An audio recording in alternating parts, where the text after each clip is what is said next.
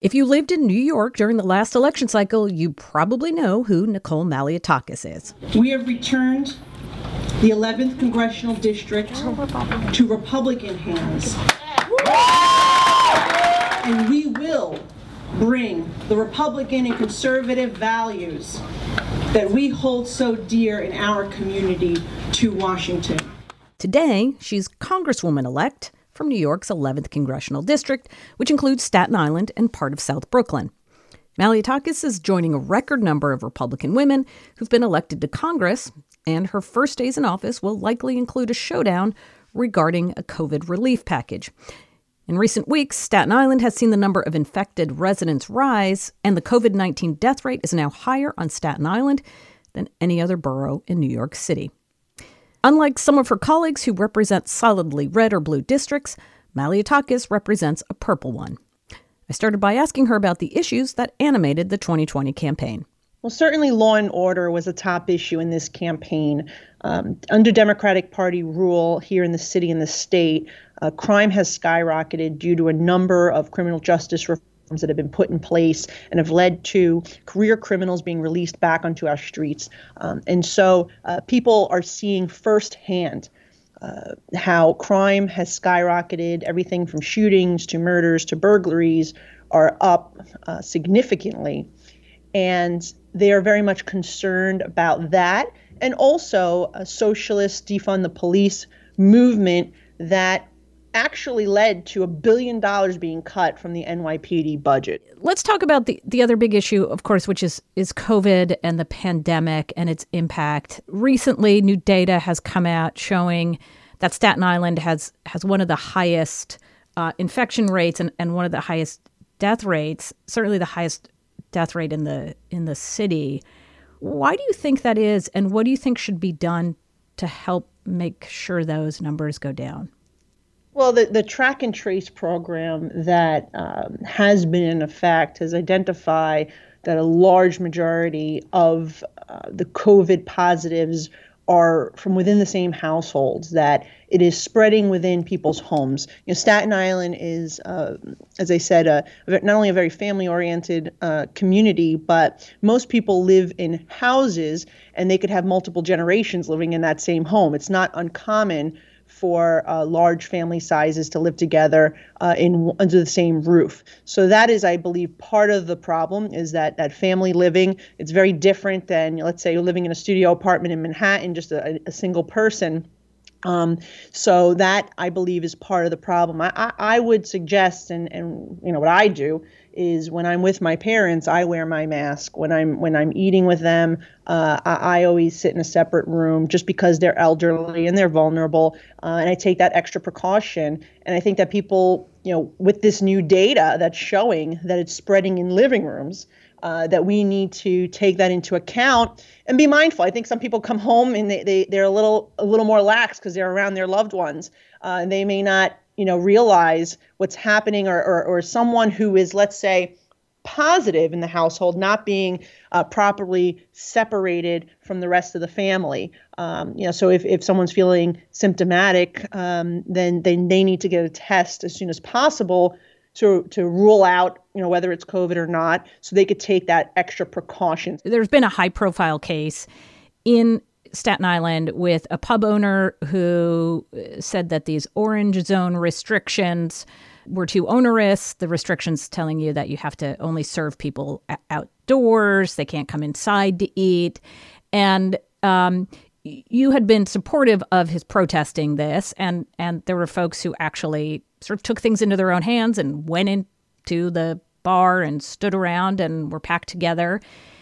How do you how do you balance this though? Uh, what you're you know this idea that people have to take responsibility as you said yeah. for not bringing the disease into their own homes and yet at the same time they're the reason that these orange or whatever zones were created was to try to ensure that people don't get sick in a in a eating establishment and then bring it back to their house. Yeah, but the, so so the issue is that the tracing program has not identified restaurants as a source of the problem. It has not identified hair salons or gyms as a source of the problem. Yet in the orange zone, the governor has shut down all three. So I, I certainly think, look, I, I go to restaurants uh, and I'm cautious. I wear my mask. Uh, you know, the, the tables are socially distanced um, and we take responsibility and we're cautious, right? Um, I, I, and I, and that is the way any restaurant that's operating should be operating. So I, you know, I don't, I don't agree with people being jammed in a room uh, with no masks, not socially mm-hmm. distancing. I think that we need to be responsible, and the one way that we can actually, as the public, help these small businesses is be, by being responsible and following those guidelines when we are in these establishments. Um, so, so like Governor Cuomo on Monday said that hair salons and gyms are not where you're seeing a lot of the spread. So why are they being shut down in the orange zones? Uh, the second thing is uh, in terms of the restaurants, the tracers have not been able to identify that indoor dining is an, a source of the spread. Uh, they've been able to provide no data. We made repeated requests uh, and they've they've not provided any information on you know what they're doing to justify this being uh, shut down. So so really, in my opinion, this is an arbitrary restriction uh, just based on that, based on the fact that they don't have data to support it. Um, and so so that I think is is the issue. Um, and I think that you know we just need to we need to continue to work together. I think what I what I what I tell my my friends, my constituents, you know, we need to abide by those safety guidelines. And that is how we're going to help, you know, our loved ones. That's how we're going to help our frontline healthcare workers. That is how we're going to help these small businesses. Um, but I'm very concerned about the governor potentially shutting all indoor dining citywide uh, as early as next week. He's he's considering it. I think that's very detrimental to our economy. We need more of a balanced approach to addressing this, and and what I had mentioned earlier would be my approach. Right. So you're saying too, if if an establishment puts up a sign that says, in order to come in here, you need to be wearing a mask, and and the, that's just the bottom line. You're saying that's appropriate, and if someone's not wearing a mask, they shouldn't be in there. That ultimately the rules of the establishment should be followed. You think that would be enough without the govern the government, whether it's the state or federal, making well, it a mandate. the rules of the establishment; it's the CDC guidelines. Right, you know, and the, they would put those up theoretically, saying, "Look, the yeah. CDC tells us if we do indoor dining, we need to have masks. The only way you can come in here, you got to wear a mask. If people are complaining." Or saying, I refuse to do that. What recourse do those restaurant owners have to make sure that their their place is safe? Yeah, well, I mean, that's just they, they don't allow people in if they're not following the CDC guidelines. I mean, I think that m- most restaurant owners I know, the restaurants that I've gone to, they've been very responsible. Uh, you know, they they abide by all the regulations. They've they've set up social distancing. They've set up outdoor tents. Uh, they've they've um, you know, in some cases, um, you know, maybe maybe even kept parties to small numbers. Um, they've made sure that their staff is wear, properly wearing their masks, um, and they're ensuring that when people get up to a table to go to the bathroom, that they're you know wearing their masks. Uh, with, and so I think that you know mo- most of the restaurants that I've been in, uh, they comply with the CDC uh, recommendations and they're being responsible because they want to they want their business to stay open. They don't want to be shut down. They don't want to see uh, you know indoor dining be restricted. And so they're following those guidelines but you know they, they need government to at least work with them. As you're watching this stimulus bill sort of plod along as it has for for months here in Washington it may end up in front of you all when you come in for the new Congress. Um, what to you are the important things that are included in a stimulus bill? I, if you if you believe there should be one, I guess is the first place to start. Mm. And if, if it does end up that it is punted to the next Congress, how likely is it that you think there could be a bipartisan solution? How committed are you to making that happen? Well, I'm, I'm very committed. I'm hopeful that they will pass it in this Congress because time is of the essence. Mm-hmm. You know, unemployment mm-hmm. checks are going to be expiring at the end of this month. You're going to have uh, small businesses that are going to just close. Every day is is a challenge, and the longer it takes for this PPP money to get to communities and to small businesses, um, the harder it's going to be for these guys to hold on. And I think that you know it's really important. That time is of the essence that they pass a relief package now. I'm I'm disappointed. You know, I'm disappointed that you know Nancy Pelosi really played politics with this and and tried to put in all this ideological stuff for months and would refuse, I think, to negotiate in good faith. I think that she had some good offers coming from the White House uh, that incorporated a lot of what they wanted, but left out the ideological stuff like. Uh, you know, putting bail reform in there and a, a blanket release of convicted felons over a certain age, um, election law changes, like things that had nothing to do with COVID relief. And I think that that was really awful to to witness this. That you know, putting ideological uh, wish list ahead of the immediate needs. I mean, on on a number of occasions, I think 41 times, the House Republicans attempted to at least get language passed that would release already allocated PPP funds to already approved small businesses. And there are a couple in this district that have been waiting for PPP money, but because this language simple language to release the money has not been passed they've been waiting for months because you know there was that that expiration date for distributing the money um, and it hasn't been extended that date so that to me is horrible that they would put these small businesses in a situation where they can't receive this money uh, and and i always felt that you know the house should have put aside the differences and just passed that simple language if they couldn't agree on the other stuff at least pass simple language to do that part, since they can agree, I would think, that small businesses should receive this already allocated money.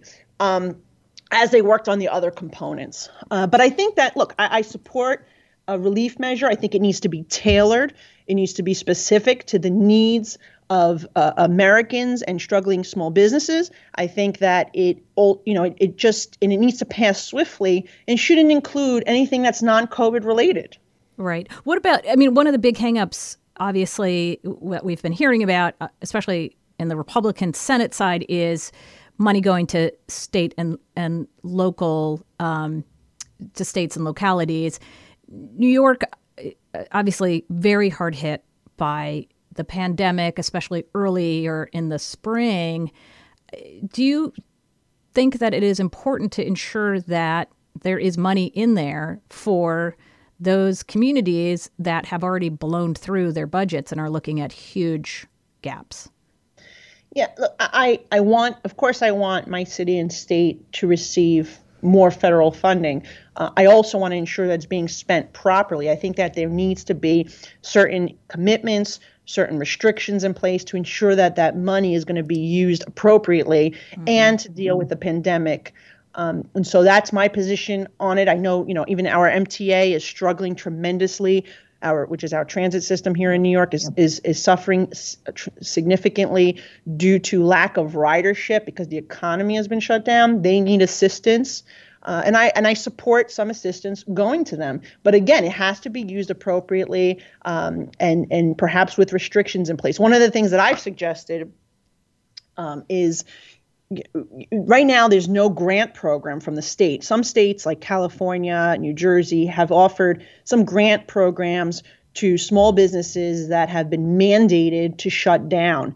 Uh, and, and, and here in New York, where we have these orange zones and red zones, and Governor Cuomo continues to shut them down, there should be relief. And, and you know, these are small businesses that paid taxes for so many years, and they deserve to get some of that money back if they're being shut down by government mandates. And so I, I, I believe that a, a, portion of this money should be used toward providing some type of relief for those struggling small businesses that are being shut down no fault of their own. Next week, the, the Electoral College is, is going to certify the results. Um, what are your expectations? Do you think by next week the, the president should concede, especially we are likely to get to a place where there are no more lawsuits that are pending? You know, I, I don't know. I mean, every day it seems that there's, you know, more witnesses, more evidence, there's affidavits. I think it needs to be heard. Um, you know, my, my concern is that there were so many in the Supreme Court. Do you think, or you're saying? I, I, I, well, number one, the, the, states are having hearings that should play out, uh, but I do believe that you know, if granted a court date, that they should be able to. You know, it, it depends on which state we're talking about. And again, I'm I'm in New York, so I don't know exactly what's happening in, in terms of the hearing processes in these, these states. But I do believe that any questions of irregularities and fraud need to be thoroughly investigated. I think there's nothing wrong with that, ensuring that, in fact, I think our uh, republic deserves to have that done, make flushing out any concerns of irregularities or fraud. Remember, this election year was very different because a lot of rules, a lot of uh, laws changed to accommodate uh, more absentee ballots. And, you know, whether it's, you know, we have to make sure that people are submitting these absentee ballots are submitting, submitting them legally. Uh, I, I could tell you in my district, we found a number uh, of, of dead voters that voted via absentee ballot. Uh, and and same thing has happened in other races in New York. So I, am not as familiar with what's happening in these particular states, right but I do believe that it needs to be flushed out and heard. And and and so you don't think all of the other cases and all of the other again secretaries of state state legislatures others who have said you know we've done recounts we've canvassed we've gone through these affidavits there's nothing there like what, what i guess my question is when does it sort of end how, how are you going to feel like it has been resolved well, I think what's going to happen on uh, Monday with the Electoral College will be mm-hmm. a significant step, and we'll have to see how that all plays out. I mean, I, I think you know, we'll have to see w- w- if the president, uh, if his legal team uh, feel that they have uh, enough to move forward uh, in challenging. But I, you know, I think the Electoral College, once the votes are cast, probably um, would determine the future. I, I you know, again, I, I think that you know we have to see how what plays out between now and next week, and and that's I think will be very. I think I think it'll answer itself. Nicole Malliotakis is the Congresswoman elect from New York's 11th District. This conversation is part of an ongoing series where we speak to new members of Congress ahead of their first days in office at politicswithamywalter.org slash freshman. Special thanks to the WNYC local politics team for their help. You come to the New Yorker Radio Hour for conversations that go deeper with people you really want to hear from, whether it's Bruce Springsteen or Questlove or Olivia Rodrigo, Liz Cheney, or the godfather of artificial intelligence, Geoffrey Hinton, or some of my extraordinarily well informed colleagues at The New Yorker. So join us every week on the New Yorker Radio Hour wherever you listen to podcasts.